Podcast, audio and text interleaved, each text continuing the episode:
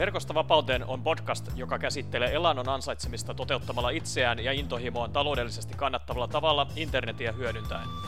Podcastissa haastatellaan eri tekijöitä paikkariippumattoman yrittämisen ja internetmarkkinoinnin ympäriltä ajankohtaiset asiat mielessä pitäen. Kuuntelemalla Verkosta vapauteen podcastia myös sinun on mahdollista päästä alkuun oman internetbisneksen luomisessa seuraamalla yhtä tai useampaa neljästä elannon mahdollistavasta polusta. Hanki ilmainen Verkostavapauteen kirjasi vierailemalla osoitteessa verkostavapauteen.fi.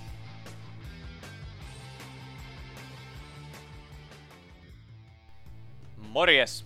Mikko täällä toivottelee juuri sinulle oikein lämpimiä ajatuksia Balin saarelta Indonesiasta, missä ikinä Verkostavapauteen podcastia sitten kuunteletkin. Tämänkertaisessa jaksossa ylitämme haastateltavani kanssa aikavyöhykkeitä oikein olan takaa – Keskustelemme nimittäin Panamaan tuoreelta muuttaneen Jaakko Multasen kanssa ensisijaisesti kryptovaluutoista ja tarkemmin sanottuna bitcoinista. Jaakko on bitcoin-sijoittamisen lisäksi paikkariippumaton verkkokauppayrittäjä, joka päätti käyttää hyödykseen vapauttaan valita olinpaikkansa ja valitsikin kohteekseen siis Keski-Amerikassa sijaitsevan Panaman. Kuuntelemalla tämän jakson saat Jaakon asuinpaikkavalintaan vaikuttavien seikkojen lisäksi myös aivoannoksen kryptovaluutta-tietämystä aivan alkeista alkaen – sekä vastauksen siihen, miksi jokaisen ihmisen pitäisi olla ylipäätään kiinnostunut kryptovaluutoista. Moi Jaakko ja tervetuloa Verkosta vapauteen podcastin haastatteluun. Mitä kuuluu? Moi moi, hyvää kuuluu. Täällä Panama Cityssä on tällä hetkellä. Terveiset vaan. Kyllä, terveiset lähtee varmasti talviseen Suomeen perille ja missä ikinä kuuntelijat tällä hetkellä ovatkin. Kerroksä sä tota, kuulijoille hiukan tarkemmin siitä, että kuka sä oot, mitä teet ja miten päädyit Panamaan ylipäätään? Joo, eli nimi on Jaakko Multanen, on paikkariippumaton yrittäjä ja kryptosijoittaja. Ja Panamaan päädyin oikeastaan muutaman vuoden reissaamisen jälkeen ja nyt täällä Panama Cityssäkin on vähän väliaikaisesti tarkoitus lähteä tästä toiseen kaupunkiin tai oikeastaan kylään Panamassa ja toivottavasti ehkä asettua sinne sitten pidemmäksi aikaa. Okei, kuulostaa tosi hyvältä. Että tota, onko tota, sen verran Panamaan vielä palaan, että onko siinä joku erityinen syy, että sä oot nyt siellä vai, vai onko tämä nyt tämmöistä kokeilua, kokeilua vai, vai millaisia ajatuksia Panamasta? Se on oikeastaan, um, siinä on joitakin niin kuin verotuksellisia syitä, liittyy myös tähän kryptovaluuttaan. Ja sitten tuohon pääasialliseen bisnekseeni, joka on siis Jenkeissä, niin tämä aikavyöhyke on erittäin sopiva siihen, että sama aikavyöhyke kuin Jenkeissä. Kyllä, kyllä, että ihan tällaisia niin kuin, tavallaan luonnollisiakin syitä, syitä löytyy. Verkosta vapauteen teemaa kuuluu hyvin tiivisti just paikkariippumaton työskentely netin avulla, ja kuten tässä hiukan jo mainitsitkin, niin ilmeisesti sataprosenttisesti työskentelet riippu, paikkariippumattomasti netin avulla. Mutta löytyykö perinteistä työtä siitä rinnalla? Kaikki on täysin paikkariippumatonta ja netin kautta, että Um, perinteiset työt lopetin tuossa muutama vuosi sitten ja siitä lähtien, no sen jälkeen tuli ihan pelkästään reissattua jonkun aikaa, mutta sitten aloin tätä nettibisnestä laittamaan pystyyn ja kryptosijoittaminen on tullut siinä sivussa ja erittäin hyvä valinta on ollut, että olen tyytyväinen. Kyllä, ja täysin voin allekirjoittaa tänne, että se vapaus, vapaus sieltä tavallaan, mikä, mikä siitä tulee sitten mukana, niin sitä ei voi kyllä millään rahalla korvata, että se, on, se kuuluu tähän tosi, tosi tiiviisti. Nimenomaan. Tota, vähän mainitsit tässä, tässä just, että tota, sun harjoittamasta liiketoiminnasta ja nimenomaan tästä kryptosijoittamisesta, eli, eli ehkä tämmöinen kansankielisemmin bitcoin-sijoittamisesta, niin tota, haluat, haluatko hiukan jakaa kuulijoille siitä, että mitä tämä sun liiketoiminta sisältää ja, ja mitä mahdollisesti tämä kryptovaluuttoihin sijoittaminen ja omistaminen, niin mit, mitä siihen sisältyy? Joo, eli äh, otetaan tämä liiketoiminta eka, koska se on oikeastaan niin kuin, äh, tavallaan tärkeämpi, tai ehkä sanotaan, että tällainen varmempi tulonlähde, eli mulla on Jenkeissä firma, myyn netissä äh, Shopify-kaupan kautta ravintolatarvikkeita, baaritarvikkeita, ja se on tavallaan sellainen äh, suunnitelma A, jos näin voi sanoa. Ja kryptovaluuttasijoittaminen tuli siitä sitten ähm, vähän sivuraidetta laitoin siihen alun perin rahaa enemmän niin kuin äh, tälleen mielenkiinnosta tekniikkaan ja lähinnä niin kuin säästöjen sijoittamisena. En ajatellut, että siitä nyt mitään sen kummallisempaa koskaan tulisi, mutta on siitä nyt tietysti varsinkin viime vuonna, kun hinnat lähti ylöspäin, niin tullut vähän isompi merkityksellinen asia, että sellainen nopea tarina. Kyllä, kyllä. Miten sä päädyit ylipäätään alun perin, jos hiukan vielä sivutetaan tätä, tätä niin sanottua suunnitelmaa Aata, eli tota, miten sä ylipäätään päädyit niin kuin tekemään tätä dropshipping-verkkokauppaa, ja sitten taas toisaalta niin, niin tämä kryptovaluutta, niin se tuli sitten tavallaan niin kuin säästämisen muodossa siihen mukaan? Joo. Um, se meni oikeastaan silleen, että olin jo pidemmän aikaa ajatellut, että um, haluaisin oman yrityksen mielellään netissä, koska nettikuviot on ollut silleen tuttuja ja pystyn niissä niin kuin luomaan lisäarvoa tavallaan suht helposti. Ja siinä sitten ähm, 2016 tammikuussa läksin reissaamaan. Olin irtisanoutunut vakituisesta työstä, joka oli siis IT-alalla ähm, asiakaspalvelua käytännössä ja, ähm, tai asiakaspalvelua ja järjestelmäkehitystä. Ja sitten siinä 2016 alun perin tarkoituksena oli, että reissaan viisi kuukautta ja yritän miettiä, että mitä sitä sitten niin kuin isona tekisi. Ja pikkuhiljaa siinä alkoi sitten olemaan aika selkeää, kun näitä eri vaihtoehtoja pyörittelin, että kyllä se jonkunnäköinen e-commerce, fyysisten tuotteiden myynti netissä – on todennäköisesti kaikkein paras vaihtoehto. Ja siinä sitten uh, erinäisten käänteiden kautta osallistuin erilaisille kursseille ja niiden kautta sitten pikkuhiljaa pääsin liikenteeseen siinä.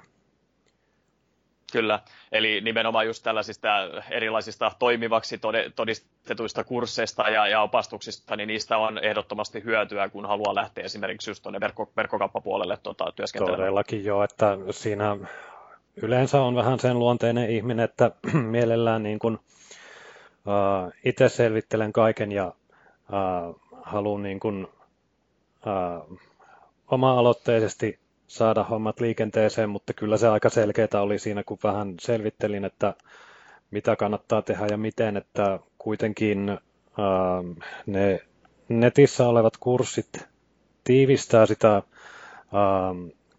kokonaistiedon määrää niin paljon, että se kannattaa maksaa hyvästä kurssista.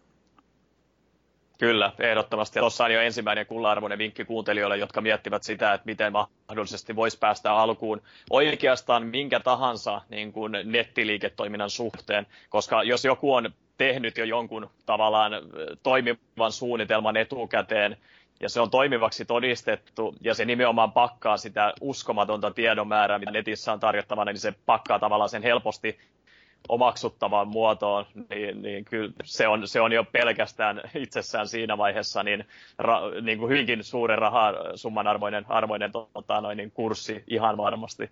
Näinpä. Tota, nyt kun ollaan hiukan käsitelty tätä sun nettiliiketoiminnan puolta, niin ehkä tämän jakson ja tämän podcast-haastattelun teemaksi otetaan ehkä suuremmin sitten tämä kryptovaluutta ja, ja, ja erityisesti sit Bitcoin, Bitcoin tästä kryptovaluutasta, koska se on ollut aika paljon tässä viime kuukausina ja viime, viime vuosienkin aikana niin tota, niin kuin mediassa ja ylipäätään ihmisten, ihmisten tota, noin, niin tietoisuus siitä on kasvanut ja, ja todennäköisesti se on hyvin, hyvin isossa merkityksessä tulevaisuudessa. Niin tota, haluatko jakaa hiukan sun tietämystä just niin kuin kryptovaluuttojen ja, ja bitcoinin osalta ja, niiden merkityksestä sekä Suomessa ja ehkä sitten myös sitä globaalimpaa niin kuin, aspektia. Joo, puhutaan erittäin mielellään bitcoinista ja kryptovaluutoista yleensä, eli uh, se on tosiaan hyvin tärkeä aihe ja varmasti niin kuin globaalisti erityisesti kasvava. Se merkitys Suomessa ihan välittömästi ei ole ehkä ihan niin tärkeä kuin globaalisti, koska Suomessa kuitenkin ainakin niin kuin tai siis pankkisektori Suomessa toimii ää, erittäin hyvin. Eli se merkitys globaalisti tulee just siitä, että kaikki maailman ihmiset ei ole tämän pankkijärjestelmän piirissä, mutta ne on ähm, suht pienellä kynnyksellä saatavissa kryptovaluuttojen piiriin ja se voi sitten tehdä tästä maailman talousjärjestelmästä paljon laajemman ja tehokkaammin toimivan. Et se on tällainen ehkä suurempi kuvio tässä. Ja tietysti Bitcoin ja kryptovaluutat vaikuttaa myös Suomeenkin sitten. Ähm, mistähän sitä lähtisi nyt avaamaan. Se vaikuttaa oikeastaan niin kuin kaikkialle maailmaan ihan sitä kautta, että maailma menee koko ajan enemmän ja enemmän digitaaliseksi. Ja Bitcoin on natiivisti digitaalista rahaa.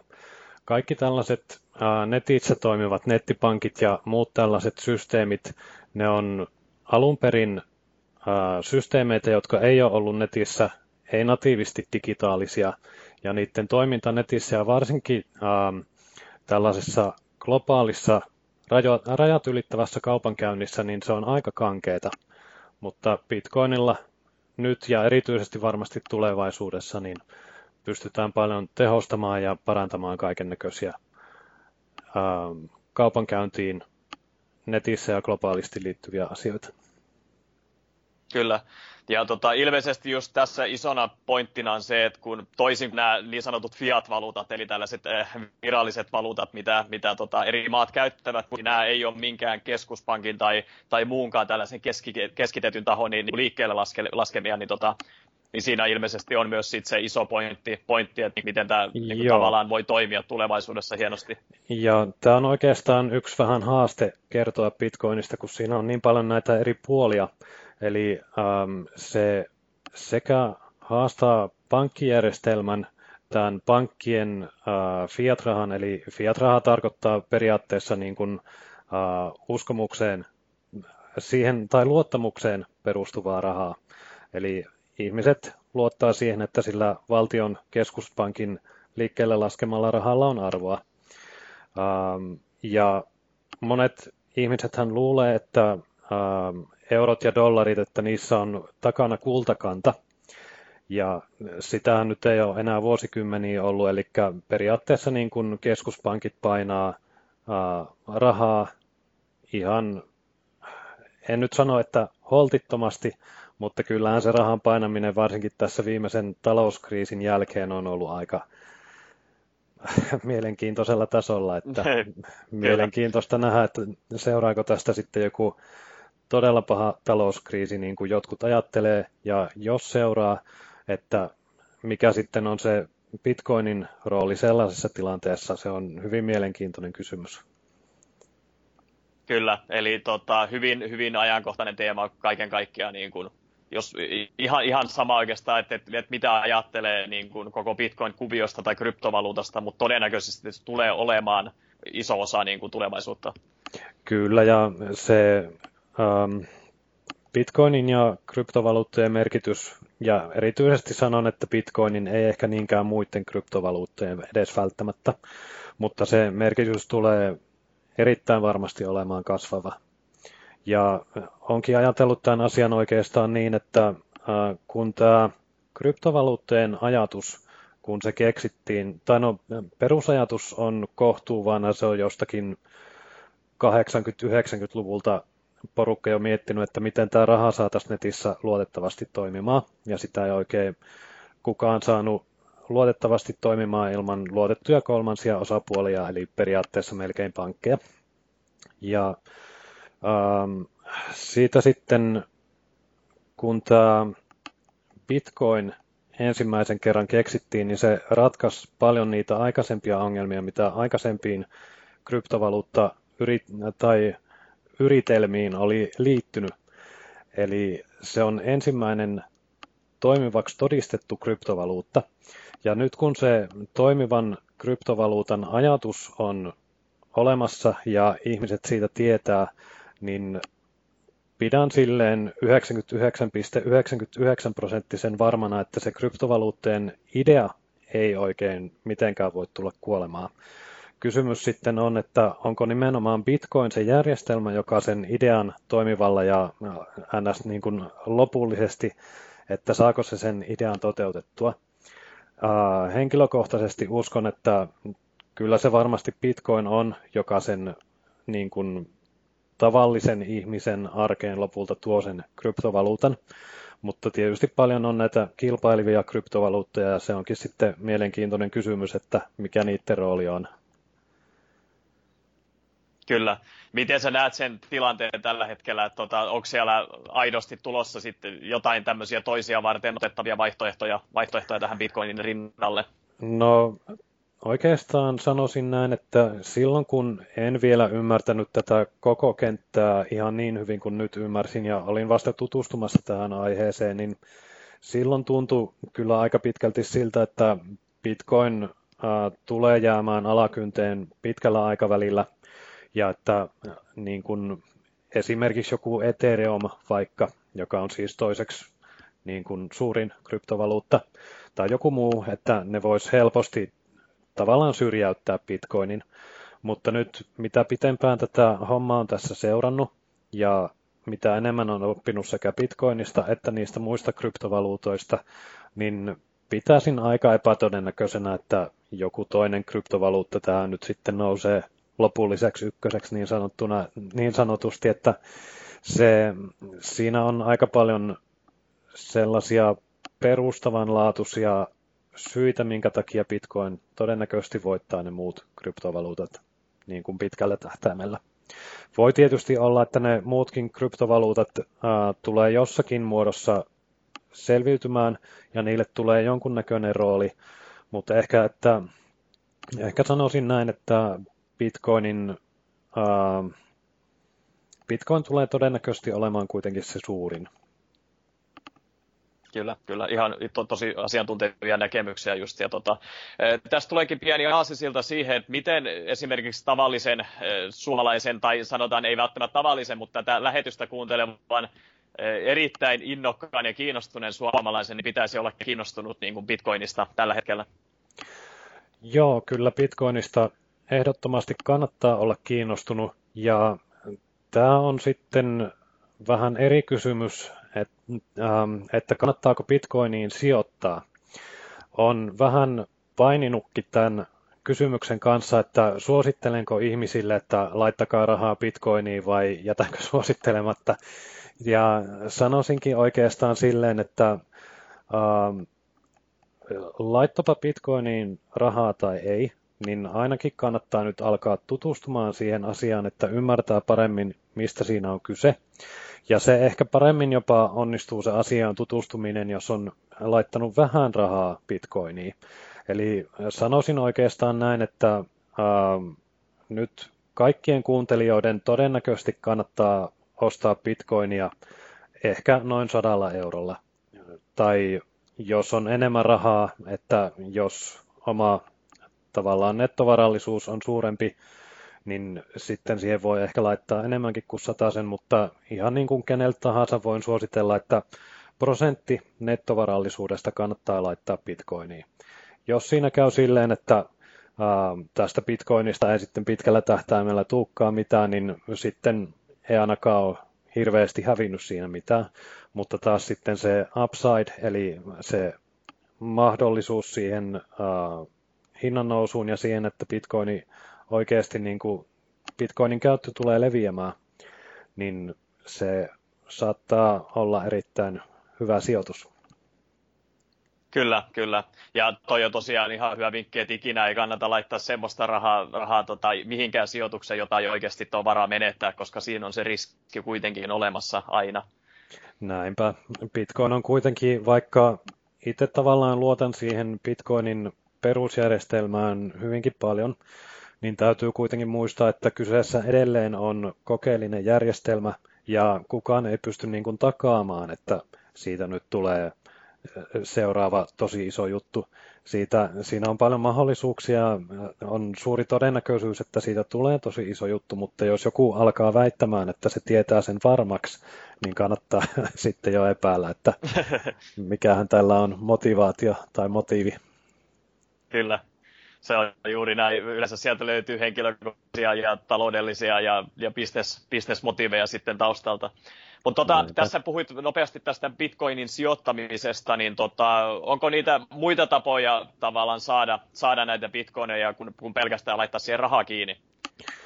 No tietysti yksi, mikä on oikeastaan aika hyvä tapa, että jos pystyy saamaan ähm, bitcoineja maksuksi, vaikka esimerkiksi myymällä jotain tai tuottamalla palveluja, niin se on tavallaan sellainen hyvä orgaaninen ähm, aloitustapa.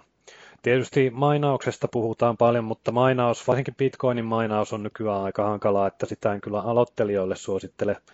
Siinä äh, joutuu ostamaan sen verran kallista äh, rautaa, hardwarea, tietokonelaitteistoa, että äh, mahdollisuudet siihen, että saisi siitä enemmän rahaa kuin mitä sähkölasku sitten kasvaa, niin se on aika pieni.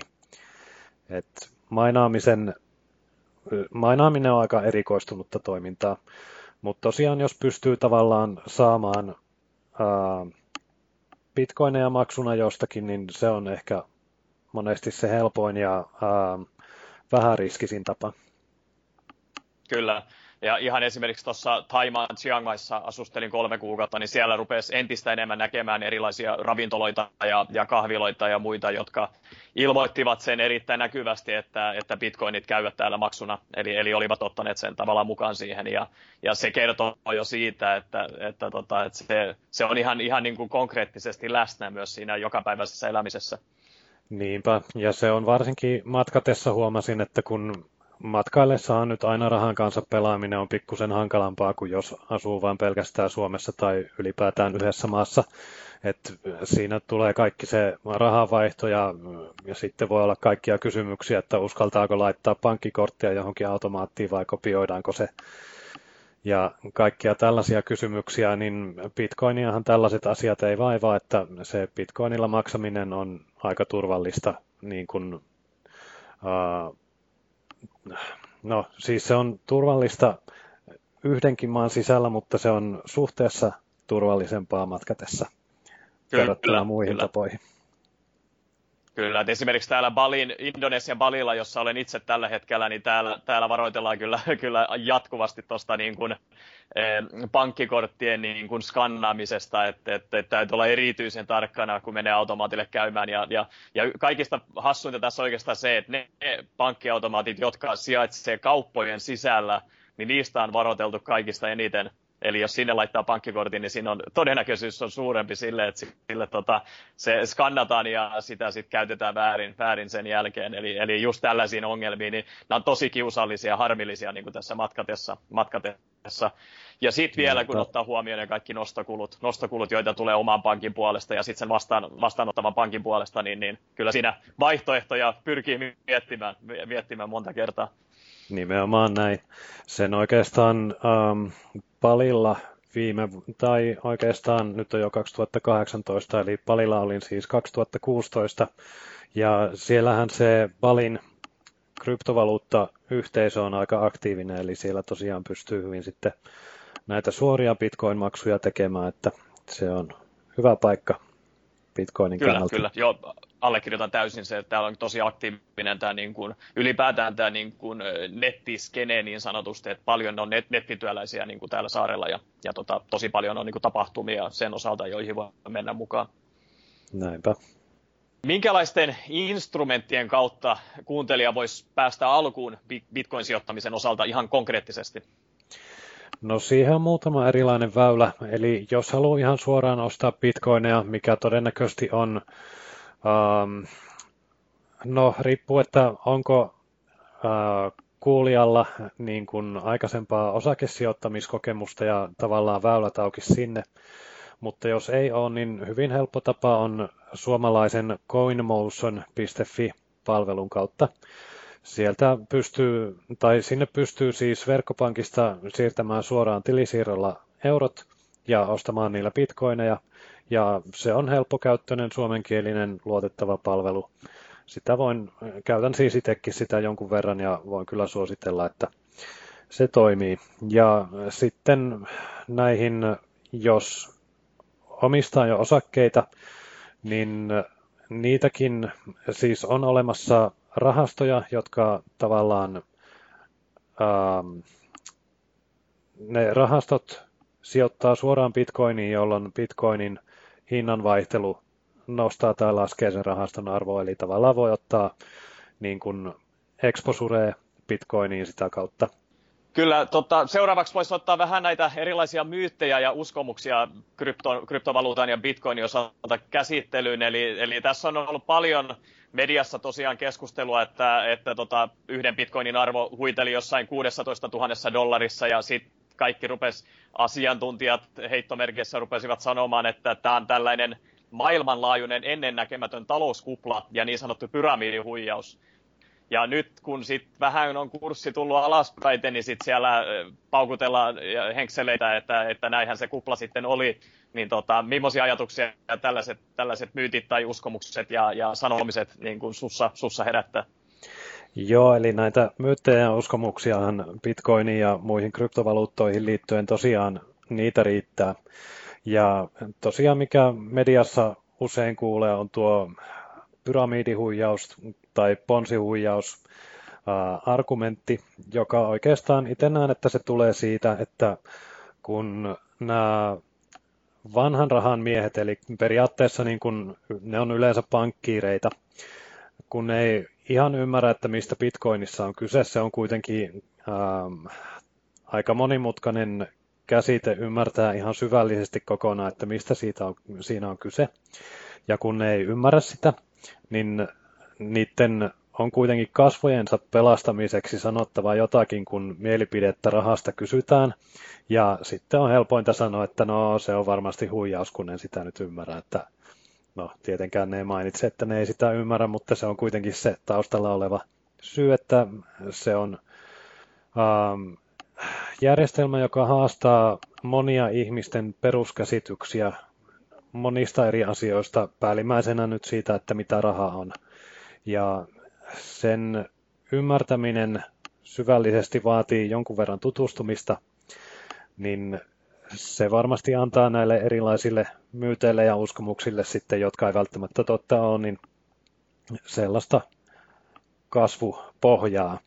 Ja sen takia oikeastaan sanonkin, että jos joku Bitcoiniin sijoittamista harkitsee, niin tärkein asia, minkä sen, tai siihen liittyen voi tehdä, on se, että alkaa oikeasti niin kuin itselleen tekemään selväksi, että mistä tässä ilmiöstä niin kuin pohjimmiltaan on kyse, minkälainen tekninen järjestelmä siinä on, ja niin kuin, ää, se tärkein asia on se, että itselleen tekee selväksi, että mistä on kyse, ja että ymmärtää sen, ja sitten kun on ää, nämä perusasiat saanut selvitettyä, niin sitten on parempi miettiä sitä, että paljonko siihen sitten oikeasti haluaa sijoittaa vai eikö halua sijoittaa. Että se, niin kun, se olisi aina hyvä olla mahdollisimman oma päätös ja omista lähtökohdista tehty, että vaikka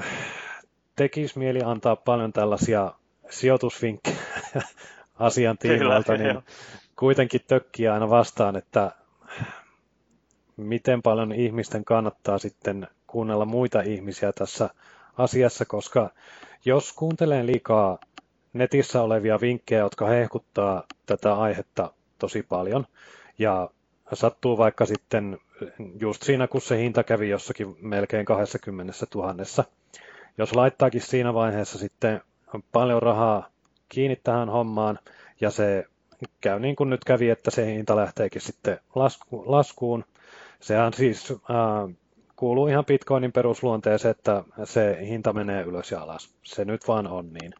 Niin Kyllä. siinä, jos ei ole sitten itselleen tehnyt kunnolla selväksi, että mistä on kyse, niin hyvin helposti käy niin, että sitten myy siellä pohjalla ja menettää ne rahat. Että siinä kannattaa olla varovainen siinä, että minkä takia laittaa rahaa näihin, jos laittaa.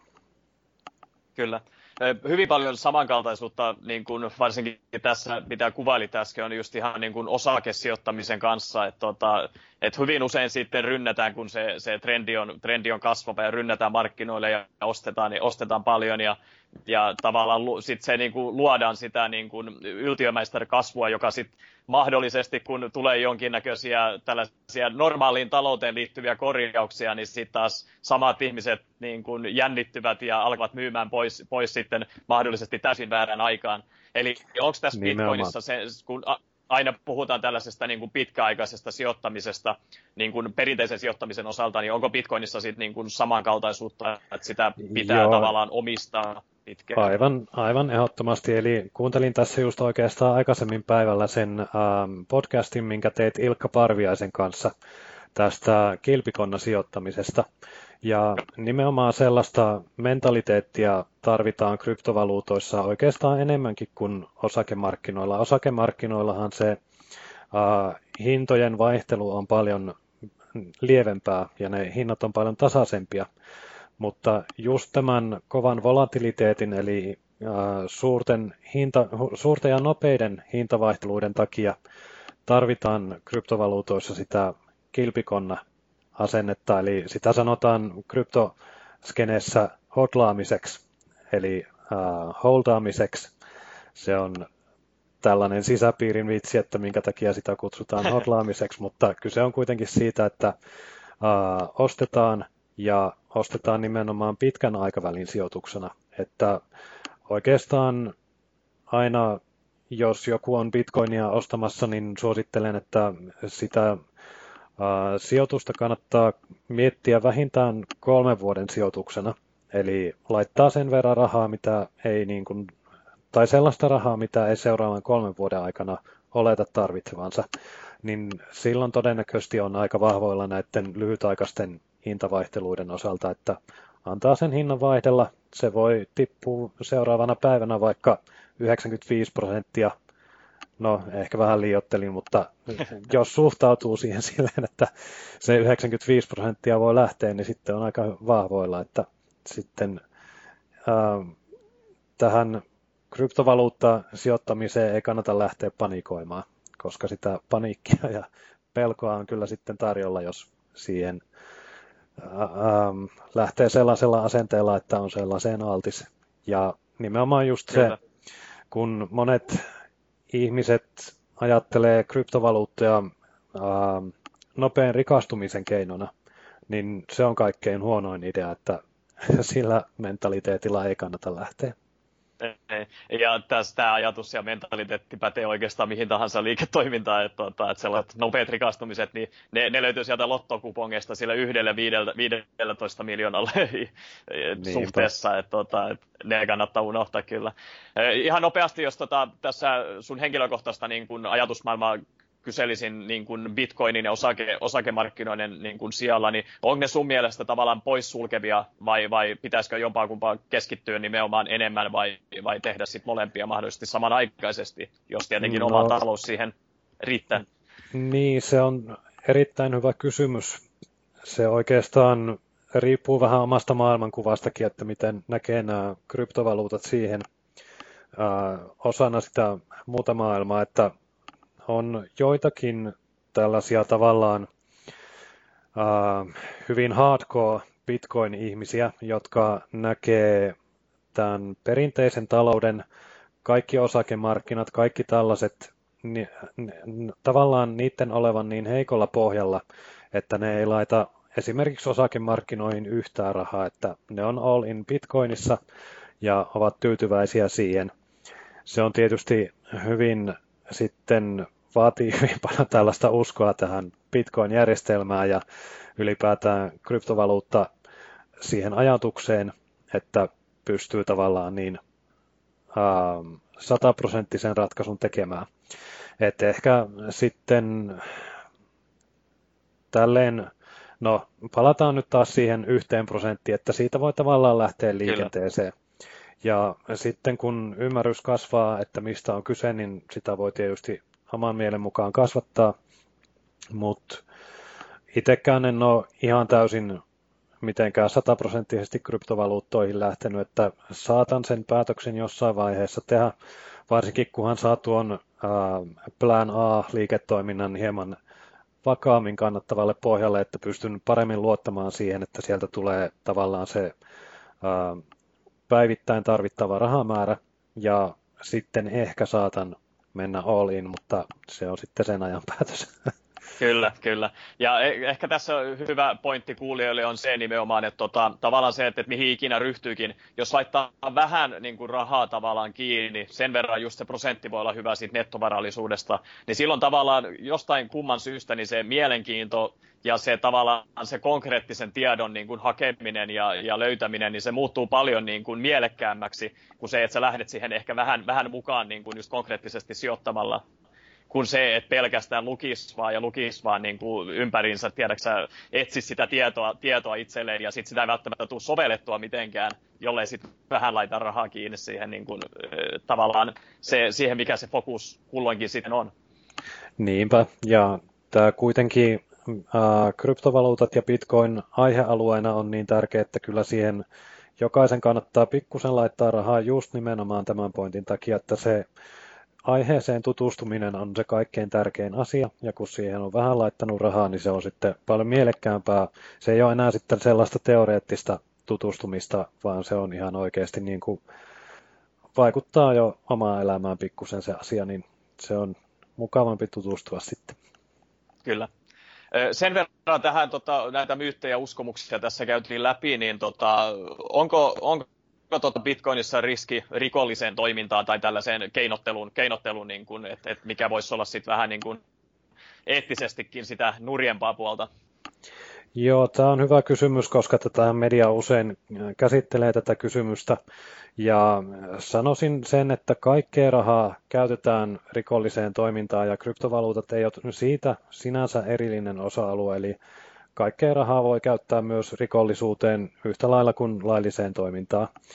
Mutta se, että äh, niin kun, millä tavalla Bitcoin ei oikein, ähm, tai sanotaan näin, käteinen raha soveltuu rikolliseen toimintaan paljon paremmin, paremmin kuin Bitcoin tai ähm, useimmat muut kryptovaluutat, koska Bitcoinin lohkoketju on täysin julkinen. Ne rahansiirrot näkyy siellä ihan kaikille. Siinä ei vaan välttämättä tiedä, että ketä ne rahan siirtäjät on, kuka siirtää rahaa kenellekin, mutta ne siirrot sinänsä on julkisia. Ja sen takia, jos joku käyttää bitcoinia rikolliseen toimintaan, niin se ottaa siinä ylimääräisen riskin paljastumisesta. Ja tämän takiahan oikeastaan siitä on tehty tutkimuksia, että miten paljon suunnilleen niin kuin esimerkiksi jotakin terrorismia rahoitetaan bitcoinilla tai näin, niin se on hyvin pientä verrattuna sitten johonkin käteiseen tai muihin tällaisiin tapoihin. Kyllä, kyllä. Ehdottomasti on, on kyllä sama, samaa mieltä tuosta, että se jäljitettävyys ilmeisesti on, on, koska se on juuri niin avointa tavallaan, niin sit se, se pystyy, pystytään tuolla nettiteknologialla jäljittämään. Mutta mainitsit tässä semmoisen termin kuin lohkoketju, ja, ja siitä yleisesti puhutaan niin kuin kryptovaluuttojen tapauksessa, niin, niin äh, haluatko tai pystytkö sitä nopeasti avaamaan kuulijoille, että miten tämä lohkoketju ja, ja se niin kuin kuuluu tähän, tähän tota krypto, kryptovaluutta niin kuin kokonaisuuteen? Joo. Eli lohkoketjut ja kryptovaluutat liittyy hyvin läheisesti toisiinsa, koska ähm, kun aikaisemmin sanoin siitä, että äh, näitä kryptovaluuttoja on aikaisemmin ennen bitcoiniakin yritetty saada netissä toimimaan, niin lohkoketju oli oikeastaan yksi, voi sanoa, että se oli oikeastaan se ratkaiseva tekijä mikä sitten nämä kryptovaluutat oikeasti saa netissä toimimaan, eli se ratkaisi tavallaan luottamuksen ongelman netissä. Jos netissä näillä ihan perinteisillä protokollilla viestii, niin siinähän joutuu oikeastaan luottamaan siihen lähettäjäserveriin, joka taas on niin kuin yksi yksittäinen piste, ja sitä pystyy sitten joku pahantahtoinen hyökkäjä vaikka manipuloimaan sitä serveriä, että siihen viestiin ei sitten voikaan luottaa. Esimerkiksi näin, jos se serveri sanoo, että okei, okay, joku lähetti sinulle nyt rahaa, niin sitten jos se viesti onkin virheellinen, niin siitä tulee tällainen double spend-ongelma, eli sen rahan voi tavallaan käyttää kahteen kertaan, ja sehän on periaatteessa sama kuin rahan väärentäminen. Ja lohkoketju sitten ratkaistaan ongelman hyvin tavallaan niin kuin ovelalla tavalla. En nyt me ehkä ihan niihin kaikkiin yksityiskohtiin, koska veisi aika pitkän ajan selittää, että miten se sitten yksityistasolla toimii, mutta riittää varmaan, kun sanon, että lohkoketju ratkaisi sen ongelman. Ja se, sen takia se lohkoketjun ajatus on se kaikkein tärkein tässä, että Bitcoin on vain yksi lohkoketjusovellus. Ja niin kuin paljon kuulee sitten mediassa sitä, että ää, kryptovaluutat on ihan mukava juttu, mutta että lohkoketju on se oikeasti tärkeä asia. Niin kyllä näin, mutta toisaalta taas sitten ei kannata niitä, jos mediassa tällaista kuulee, niin ihan sellaisenaan sitä asiaa kuitenkaan uskoa, että sitähän kuulee just paljon, pank, niin kuin pankit viljelee tällaista retoriikkaa, että Bitcoin on mitä on, mutta lohkoketjut on sitten se oikea juttu. Niin lohkoketjut kuitenkin, tämä menee nyt ehkä hituisen teoreettiseksi, mutta sanonpa kuitenkin, että lohkoketjut vaatii toimijakseen erittäin todennäköisesti siihen jonkunnäköisen kryptovaluutan ähm, tavallaan taatakseen sen lohkoketjun turvallisuuden, koska ilman sitä kryptovaluuttaa siitä helposti tulee vain keskitetty tietokanta, joka sitten on vain äh, tehoton perinteinen tietokanta, ja siinä taas sitten ei ole mitään järkeä. Että, ähm, tästä Eli pikkusen... jonkin sortin tämmöinen konkreettinen, konkreettinen tekijä täytyy olla siinä niin kuin mukana, joka olisi sitten tätä kryptovaluutta tähän, tähän lohkoketjuun. Joo, ja se kryptovaluutta oikeastaan, se, se millä se lohkoketju turvataan, on se vaatii jonkunnäköisen resurssin hukkaamista, mikä kuulostaa, kun sen ensimmäisen kerran kuulee, niin vähän tyhmältä, että minkä takia tämä nyt pitää Joo. tuulata resursseja, mutta se syy on nimenomaan siinä, että se jonkun resurssin, eli bitcoinin tapauksessa sähkö, niin se sähkön hukkaaminen aiheuttaa tilanteen, jossa ää, sitten bitcoinia vastaan hyökkääminen alkaisikin vaatia siltä hyökkäältä aika paljon resursseja että sen hyökkäjän täytyisi tuhlata enemmän sähköä kuin mitä Bitcoin-järjestelmä niin kuin itsessään vaatii. Ja se taas sitten tällä hetkellä olisi hyvin kallista ja se tavallaan takaa sitten tälleen teknisessä mielessä, että Bitcoin on turvallinen. Niin, ja tästä energiankulutuksesta, kun jonkun verran on mediassa keskusteltu, niin ihmiset ei just yleensä ymmärrä tätä asiaa, että kyllä siinä on ihan oikeasti hyvä syy siihen sähkön näennäiseen tuhlaamiseen, että se ei ihan mene vaan muuten vaan hukkaa, vaan se nimenomaan se turvallisuus vaatii sitä. Kyllä, kyllä. Tota, Onko jotain muita negatiivisia puolia niin kuin Bitcoinissa ja kryptovaluutoissa, joita, joita sä haluaisit ehkä pikaisesti tässä mainita, mainita kun, kun yleisesti ottaen nyt ollaan käsitelty näitä niin kuin positiivisia ja hyödyllisiä puolia? Joo, kyllähän siis äh, kaikkiin ilmiöihin aina liittyy niiden positiivisten puolien lisäksi myös negatiivisia puolia. Ja tässä kryptovaluutta maailmassa ne negatiiviset puolet liittyy aika pitkälti noihin niin sanottuihin altcoineihin, eli näihin muihin kryptovaluuttoihin kuin bitcoiniin, koska niissä on niin helppoa, kun ihmiset haistaa nopean rikastumisen ja helpon rahan, niin niissä on niin helppoa pyörittää sitten kaiken näköisiä huijauksia.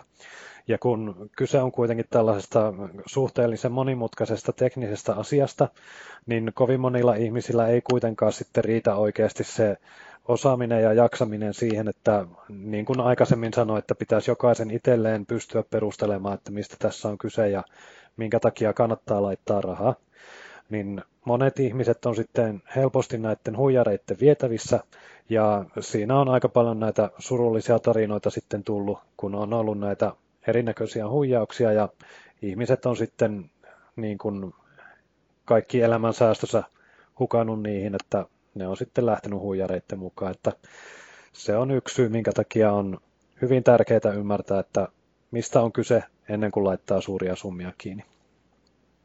Kyllä, ja tästä tuleekin tosi hyvä niin kuin jatke sille, että, että onko sulla jotain nettisivustoja tai podcasteja tai kirjoja tai muita lähteitä, joita sä suosittelisit just kuuntelijoille niin kuin tämän Bitcoin-tietämyksen ja kryptovaluutta-tietämyksen kasvattamiseksi, että et osaisi tavallaan varautua sitten ja etukäteen jo, jo tämmöisiin mahdollisiin huijausyrityksiin tai ylipäätään siihen, että saisi sitä tietämystä kasvatettua. Joo, eli kyllä niitä löytyy. Tässä on vähän sellaista ongelmaa, että suurin osa siitä tiedosta, niin kuin netissä nyt yleensäkin, niin se on englanniksi, eli englannin kielen taitoa vaatii ähm, ainakin tällainen syvempi tutustuminen, mutta alkuun pääsee kyllä ihan esimerkiksi pittiraha.fi-sivuston kautta. Sieltä löytyy ihan hyvää perustietoa. Ja kyllä varmaan suomeksi alkaa nykyään muutenkin löytymään tietoa. En ole itse siihen suomenkieliseen puoleen niin paljon tutustunut, mutta sitten äh, englanniksi löytyy, voisin oikeastaan suositella ihan niin kuin äh, kirjaa nimeltä, mikään se tarkka nimi olikaan, äh, Layman's Guide. Mä, mä laitan, linkin, linkin tähän, jo, laitan linkin tähän jakson yhteyteen, että jos ei tule nyt ihan oikein, niin korjataan sitten varmasti Joo. se tähän jakson yhteyteen. Joo. Eli ähm, kirja nimeltä Layman's Guide to Bitcoin, sellainen kohtuu tiivis kirja, alle sata sivua muutama tunti menee sitä lukiessa. Se kertoo kyllä hyvin seikkaperäisesti että, ja niin kuin kansantajuisesti, että mistä Bitcoinissa on kyse ja mikä niin kuin Bitcoinin aito arvolupaus on ja miten se käytännössä sen toteuttaa. Se kannattaa lukea. Ja sitten YouTubesta löytyy äh, hyviä videoita. Esimerkiksi Aivan on Tech, ruotsalainen kaveri, kertoo hyvin kansantajuisesti ja äh, ymmärrettävästi näistä asioista. Ähm, Andreas Antonopoloksen videot ihan ehdottoman hyviä. Ja voisin mainita vielä vaikka Richard Haatin videot. Sillä on myös ihan hyviä juttuja näistä asioista, niin niillä nyt ainakin pääsee sitten alkuun. Loistava, loistava juttu. Ja tuota, tosiaan, kuten tässä sanoin, niin, niin laitetaan linkit tuosta, että kerään, kerään vaikka Jaakolta sitten talteen, talteen nämä, nämä linkit näihin videoihin ja, ja kirjoihin ja tähän Bittiraha-sivustoon, niin pääsette sitten helposti, helposti tästä jakson kuuntelun jälkeen sitten tota, noin, niin katsomaan ja, ja hakemaan sitä lisätietoa, jotta just vältytään näiltä, näitä lieveilmiöiltä, koska tähän on ihan mahtava, mahtava tulevaisuuden juttu ja, ja, ja tota, yleensä just se pieni pelko, pelko ja tällainen niin kuin, nimenomaan pelko uuden oppimisesta, niin se yleensä estää sitä, niin kuin, että, että tavallaan sitä kaiken kokonaiskuvan ymmärtämistä. Ja sitten just näiden lähteiden kautta niin varmasti sit saa sitä niin kuin ymmärrystä itselleen, jonka jälkeen se pelko onkin hyvin usein aiheeton. Nimenomaan, ja vaikka tämä niin kuin Bitcoin ää, ja kryptovaluutat saattaa aluksi tuntua, että ne on tosi monimutkaisia asioita ja todella hankala oppia, niin ei se kuitenkaan loppujen lopuksi ihan niin monimutkaista ole, että siinä on muutama sellainen peruskäsite, että kun ne ymmärtää, niin sitten alkaa asiat loksahtelemaan paikalle, että kyllä se Bitcoin, vaikka monimutkainen asia sinänsä onkin, niin on ihan jokaisen ymmärrettävissä, jos siihen käyttää vähän aikaa. Kyllä, ja tota, jotkut kuuntelijat ehkä saattaa just median, median niin vuoksi ajatella sitä, että, että onkohan se juna mennyt jo. Niin mitä sä sanoisit tällaiseen ajatukseen?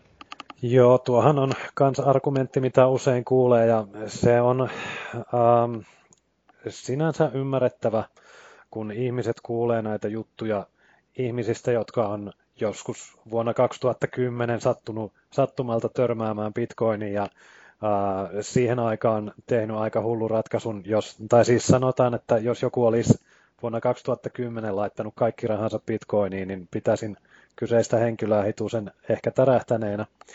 Mutta äh, tällaisesta, kun ihmiset sitten kuulee näitä tarinoita, kyllähän jos joku näin on tehnyt, niin tälleen jälkikäteen katsottuna se vaikuttaa oikein erokkaalta ratkaisulta. Niin siinä sitten kun ihmiset vertaa itteensä näihin tarinoihin, niin sitä voi helposti alkaa tosiaan sitten tuntumaan, että se juna on nyt mennyt, että eihän näitä tällaisia arvonnousuja voi enää tulla. Mutta se on tavallaan, sanotaan näin, että se on vähän sellainen, sille on, okei okay, en nyt muista sitä hienoa termiä tälle ajatteluvirheelle, mutta se on niin kuin, äh, silleen ei oikein kannata ajatella, koska Bitcoinin arvo, se on kuitenkin, Bitcoin on järjestelmänä hyvin alussa. Jos miettii, että tämä järjestelmä pystyy kuitenkin tuottamaan ihan oikeita käytännön arvoa oikeastaan kaikille maailman ihmisille. Ja kun miettii, että kuinka moni maailman ihmisistä tällä hetkellä omistaa bitcoinia, niin aika harva. Ja kyseessä on kuitenkin järjestelmä, jossa se rahan kokonaismäärä on rajoitettu. Eli se myös sillä eroaa näistä fiat-valuutoista, että fiat-valuuttojahan valtiot pystyy painamaan niin paljon kuin niitä huvittaa. Ja se rahan arvo tavallaan ajan myötä sitten pienenee siinä. Niin bitcoinia on olemassa rajallinen määrä, ja kun käyttäjien määrä kasvaa, niin yksittäisen bitcoinin arvo kasvaa myös. Ja kun nyt miettii, että hyvin, hyvin pieni osa maailman ihmisistä omistaa tällä hetkellä bitcoinia, niin jos ja todennäköisesti kun se käyttäjien määrä kasvaa, se kysyntä lisääntyy ja myös se ihan käytännön arvo sille järjestelmälle kasvaa. Että se on oikeastaan sama kuin miten puhelinyhtiöiden arvoa voi arvioida, niin se tulee suoraan niiden puhelinyhtiön tai sen puhelinjärjestelmän piirissä olevien ihmisten määrästä. Että jos jonkun puhelinjärjestelmän tai puhelinverkon piirissä on viisi ihmistä, niin eihän sillä tee mitään. Mutta jos siinä on viisi miljoonaa ihmistä Suomessa, niin se on äärimmäisen käyttökelpoinen. Ja tavallaan bitcoinin arvoa, sellaista niin kuin fundamentaalista arvoa, joka on riippumaton siitä niistä päivittäisistä hinnanheilahteluista, niin sitä voi hyvin niin kuin luotettavasti laskea sen käyttäjämäärän mukaan. Ja se on tavallaan sellainen niin kuin fundamentaalinen arvonlähde sille Bitcoin-järjestelmälle ja siinä, siitä näkökulmasta, kun katsoo tätä systeemiä, niin kyllä se on vielä todella alussa ja se hinta voi kasvaa hyvinkin paljon aivan mahtava kiteytys ja, ja varsinkin jos toi niin kun teit hyvin kansankieliseksi tämän puhelinyhtiöiden esimerkin myötä, niin nyt varmasti pelkästään tämän lausahduksen perusteella niin tota, moni, monelle saattoi tulla jo pieni aha-elämys, että miten tämä kokonaiskuva toimii, eli, eli aivan mahtava. Tota, nyt tässä haastattelun loppuun kohti ollaan pikkuhiljaa menossa, niin, niin tota, otetaan muutama henkilökohtainen kysymys tähän näin, tä, niin kuin sun tapauksessa. E, eli tota, mistä sä nautit eniten elämässäsi juuri nyt? Eli vaikka ihan yksi, yksi seikka, yksi, kaksi seikkaa.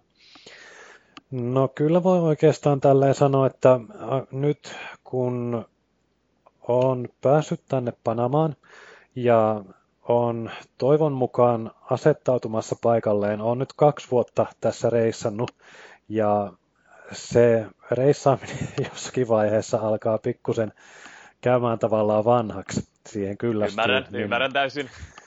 Nyt pystyy tavallaan tekemään tällaisen vapaan päätöksen, että pystyn yhtä aikaa olemaan paikkariippumaton ja kuitenkin valitsemaan, että olen toistaiseksi nyt yhdessä paikassa, niin se on todella hyvä tilanne. En ole tällaisessa tilanteessa oikeastaan tähän mennessä ollut. Että aina kun on aikaisemmin asettautunut johonkin yhteen paikkaan, niin sitten on tavallaan ollut sen työpaikan vanki vähän siinä paikassa. Kyllä. Ja nyt pystyn tavallaan ihan omasta vapaasta tahdostani päättämään, että on yhdessä paikassa. Ja kyllähän se aika hyvältä tuntuu tällainen tilanne. Kyllä, ja mun näkemyksen mukaan niin se on nimenomaan sitä paikkariippumattomuutta parhaimmillaan, kun sä voit itse valita, sulla on se vapaus valita, että missä sä olet, ja sä voit olla silloin paikka riippuvainen, koska sä oot sen itse, itse valinnut, ja sulla on se vapaus. Niin mun mielestä se hyvin niin kuin kuvaa tätä koko ajattelumaailmaa ja koko tätä, tätä niin kuin elämäntyyliä tavallaan. Koska niin kuin sanoit, niin reissaaminen se on aika raskasta ja se on paikoitellen jopa stressaavaa, vaikka ihmiset usein ajattelevat, että eihän se voi olla niin. Mutta siihen tulee niin paljon kaikkia asioita aina, kun tulee uusia paikkoja, uusia rutiineja ja kaikkien tavallaan, silloin, silloin se niin kuin oma elämä kärsii periaatteessa siitä, kun sun täytyy ottaa kaikki uudet aina huomioon, uudet jutut. Niinpä, niin, niin ja silloin... matkustaminen on tavallaan niin kuin pyörän keksimistä uudelleen jatkuvasti, että sen takia se on virkistävää niin kuin lähteä johonkin ää, lyhyelle lomamatkalle vaikka, että kun siinä pystyy sitten tekemään tavallaan tuttuja asioita eri tavalla, mutta sitten kun pitäisi Kyllä. oikeasti pitää jotakin rutiineja ja tässäkin tapauksessa nyt sitten uutta firmaa laittaa pystyy, joka vaatii hyvin paljon rutiineja ja sellaista niin kuin keskittymistä, niin Kyllä. just sellaiseen tilanteeseen se reissaaminen ei ole mitään omia. Että se on juuri niin kuin oikea valinta oikeisiin tilanteisiin. Kyllä. Ja just se, että jos tulee jotain muuta tärkeää tehtävää, niin silloin just se elämän perusasiat on hyvä niin kuin järjestellä siihen kuntoon, että pystyy sitten oikeasti keskittymään siihen, mikä on, on esimerkiksi bisneksessä just silloin fokuksessa. Eli liikaa muuttujia ei saa missään nimessä olla samaan aikaisesti. Nimenomaan.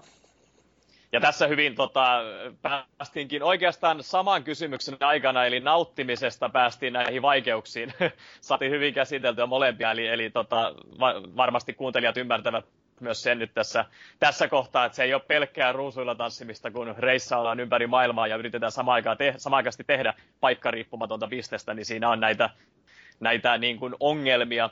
Mutta tota, millaisia tavoitteita sulla nyt on, kun sä oot asettumassa sinne Panamaan ja löydät sen sun oman unelmakyläsi sieltä, niin, niin millaisia lyhyen ajan tavoitteita ja sitten mahdollisesti vähän pidemmän ajan tavoitteita sulla on? No, tätä tulikin jo tässä vähän sivuttua, eli tosiaan tuo bisneksen äh, tavallaan vauhtiin saaminen, siinä on kestänyt vähän pidempään kuin mitä alun perin ajattelin.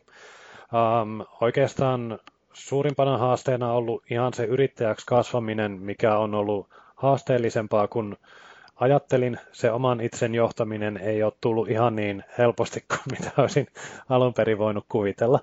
Mutta se on oikeastaan enemmän vain näistä rutiineista kiinni. Et uskon, että se, kun saa näitä rutiineja enemmän tähän taas, niin siitä taas se työnteko lähtee sitten parempaan suuntaan.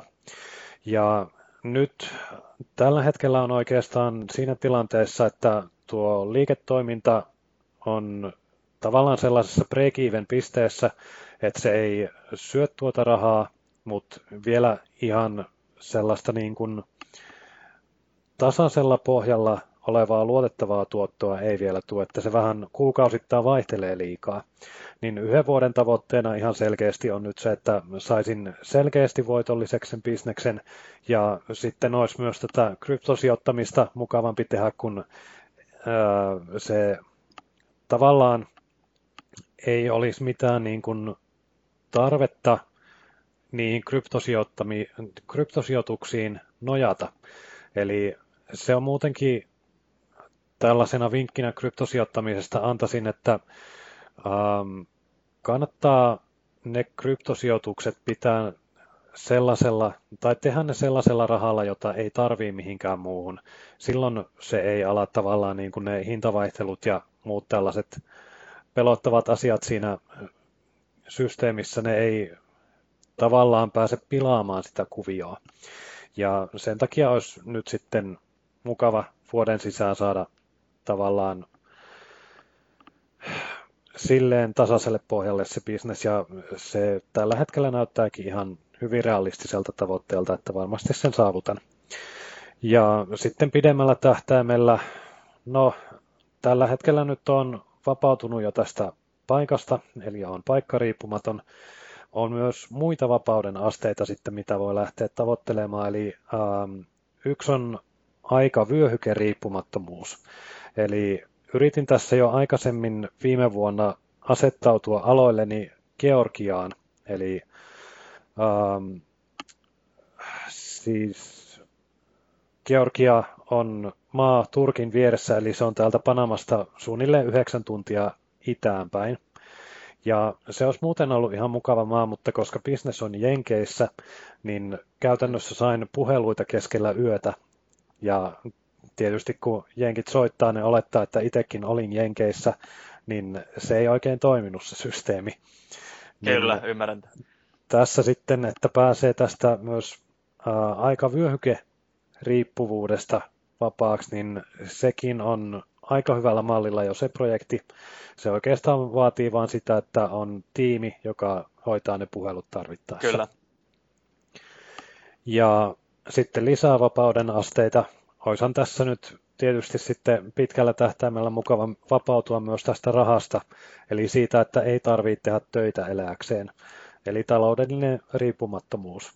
Sen kun saavuttaisi, niin sitten olisi jo aika vapaasti voisi omasta elämästä päättää, että se ehkä siellä viiden vuoden tähtäimellä sitten, tai pidempääkin Kyllä, voi jopa kyllä. mennä, ja, mutta ei tässä mikään kiire ole. Että... Ei ole nimenomaan, koska se on tärkeää, että niitä tähtäimiä on, koska ihminen kuitenkin tarvitsee jotain tiedäksä, mielekästä tekemistä ja mielekästä tähtäintä ja, ja tavoitetta, niin, niin se on hyvä, että aina kun pääsee siihen seuraavaan pisteeseen, niin kuin säkin hienosti luettelit näitä vapauden eri aseita, niin sieltä löytyy sitten aina, aina joku niin kuin, tavallaan semmoinen tavoiteltava asia, joka pitää tämän koko elämisen mielekkäänä ylipäätään. Niin, niin se on aivan loistava kuvio.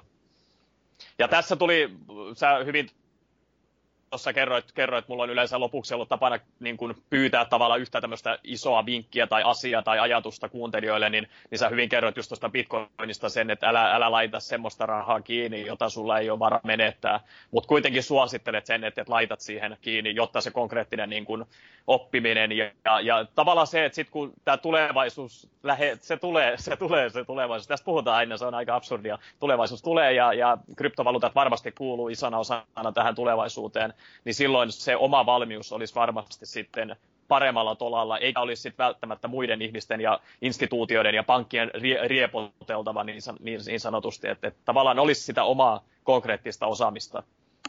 Nimenomaan, ja tässä oikeastaan näitä kryptovaluutteen positiivisia puolia ei hirveästi edes päästy niihin keskittymään, mutta tosiaan kun ihmiset sitten alkaa itse tutkimaan näitä asioita, niin se on muuten pitkä lista, mitä tästä voi hyviä asioita seurata, että suosittelen jokaiselle tosiaan siihen tutustumista.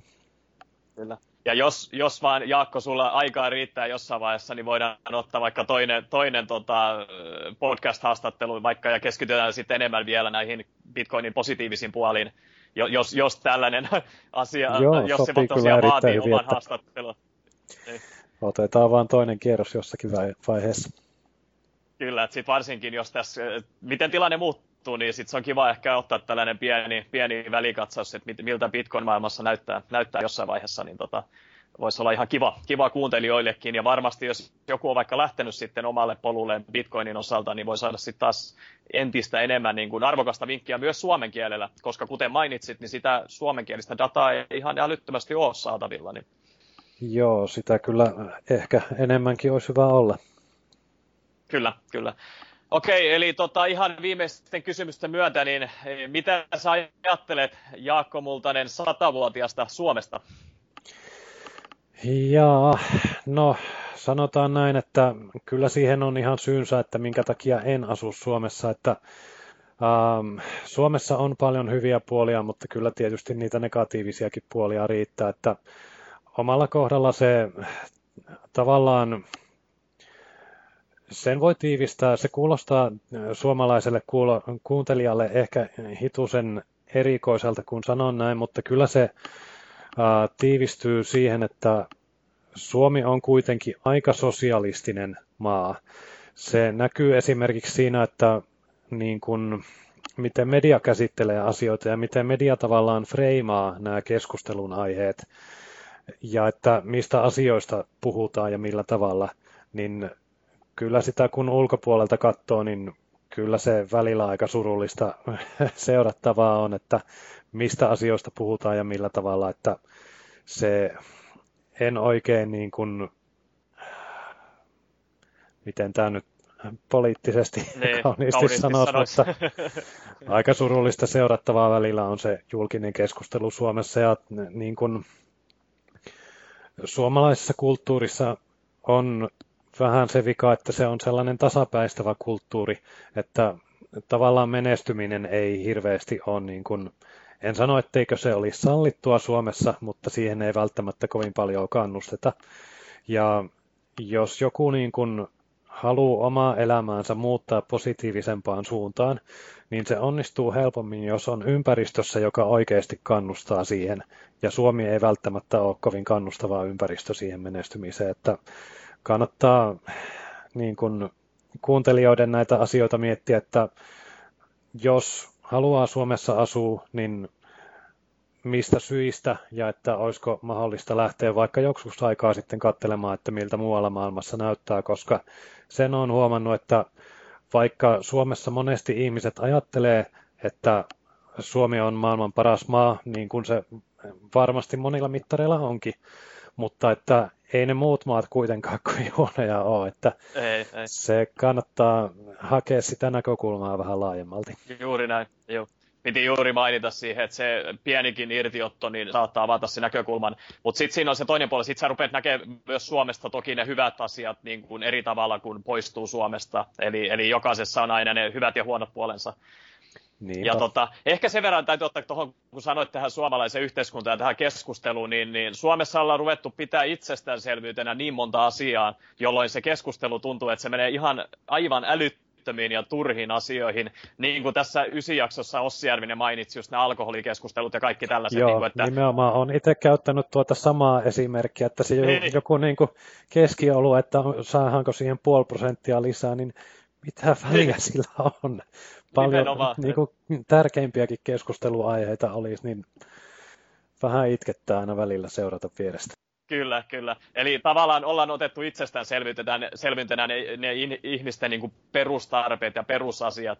Eli kaikki, kaikki tai monet, monet odottaa sen, että kaikki tämmöiset normaalit asiat, niin kuin ruoka, katto pään päälle, niin kuin lämpö, tämmöiset niin kuin normaalit perusasiat, jotka ei ole todellakaan itsestäänselvyyksiä niin kuin ihmisille ympäri maailmaa, niin ne, pidetään, ne, ne on unohdettu ihan täysin ja nyt ruvetaan keskittymään ihan toissijaisiin asioihin. Niin kuin, ja tota, välillä, välillä niin kuin just kuten sanoit, niin tulee semmoinen niin kuin surullinen olo tuosta niin kuin uutisoinnin tasosta ja ylipäätään siitä julkisesta keskustelusta. Eli nyt kun täällä päin maailmaa on, niin välillä on semmoinen olo, että ei tee edes oikeasti mieli mennä lukemaan minkäännäköisiä uutissivustoja niin kuin Suomesta. Niinpä. Mutta tota, ei mitään, toivotaan oikeasti, että tämmöiset tota, tää, niin kuin muuttuva maailma ja, ja esimerkiksi just tämä Bitcoin-teknologia ja kaikki tällaiset asiat, että ihmiset oikeasti alkaa entistä enemmän ottaa vastuuta nimenomaan myös sitä omasta e, elämästään ja sitä kautta oman perheen elämästä. Ja tota, ehkä jätettäisiin vähän vähemmälle se nimenomaan se sosiaalistinen puoli ja, ja se, että, että sen sijaan, että huolehdittaisiin kaikkien asioista, niin jos jokainen laittaisi ensiksi omaa pesää kuntoon ja keskittyisi siihen, niin se varmasti pitkässä juoksussa myös, niin kuin siitä tulisi parempi kokonaiskuva myös koko Suomelle tavallaan. Se on aika hyvin sanottu, että se valtion nojaaminen, ja en nyt siis sano, että Suomessa ihmiset sitä välttämättä aktiivisesti tekisi, mutta tavallaan se äh, liiallinen luottamus valtioon on kuitenkin aika pitkälti harha, että se johtaa vähän huonoille teille. Kyllä, kyllä. Sen on historia osoittanut monta kertaa. Näinpä. Tota, ihan viimeisen kysymyksen myötä, niin, niin onko, onko sinusta jotain, jotain tota lisätietolähteitä netistä saatavilla, jos kuuntelijat olisivat kiinnostuneita tietämään lisää susta ja sun toiminnasta? No oikeastaan sellaista ajantasasta julkista profiilia en ole nyt pitänyt, että Uh, joskus pidin blogia, mutta siitäkin alkaa nyt olla aikaa, että ehkä sieltä Facebookin verkosta vapaaksi ryhmästä löytää parhaiten, jos haluaa ottaa yhteyttä, niin sieltä löytää hyvin. Tarkoitatko verkosta vapauteen ryhmää? Joo, sitä Okei, okay, kyllä. Ja niin, kiva kuulla, kiva kuulla. Ei mitään, hei, kiitos Jaakko Multanen tosi paljon tästä äh, niin kuin silmiä ja korvia avaamasta haastattelusta, että jo itse sain todella paljon tietämystä ja nyt jotenkin tämä niin kuin koko kiinnostuminen tähän Bitcoin-aiheeseen, niin se sai kyllä eksponentiaalisen sysäyksen ja mä toivon ja uskon, että kuuntelijat saivat myös saman, saman fiiliksen, joten oikein iso kiitos sulle tästä ja, ja tota, keskustellaan mahdollisesti tämmöisestä niin sanotusta recap-jaksosta jossain vaiheessa vuotta, jos vaikka saataisiin semmoinen tehtyä sitten, niin, niin tota, tosi paljon kiitoksia. Joo, kiitoksia vaan. Mukava oli jutella ja tärkeä on aihe, että otetaan vaan sitten riikäppiä, jos jossakin vaiheessa siltä tuntuu, niin erittäin mielellään. Ja kiitoksia. Kyllä, hyvä. Kiitos. Moi moi. Moi. Kiitos kun kuuntelit Verkosta vapauteen podcastia. Jos olet innostunut ja kiinnostunut tutustumaan tarkemmin siihen, miten voit myös itse aloittaa luomaan omaa polkuasi kohti elannon ansaitsemista internetin avulla, mene vain osoitteeseen verkostavapauteen.fi ja hanki ilmainen Verkosta vapauteen kirja. Lisäksi, jos pidit tästä jaksosta, niin arvostaisin sitä kovasti, jos tilaisit podcastini ja jättäisit arvostelun siitä, miten mielestäsi suoriuduin. Se auttaa enemmän kuin arvaattaa. On vain neljä polkua elannon ansaitsemisen internetin avulla. Valitse oma ja muuta maailmasi.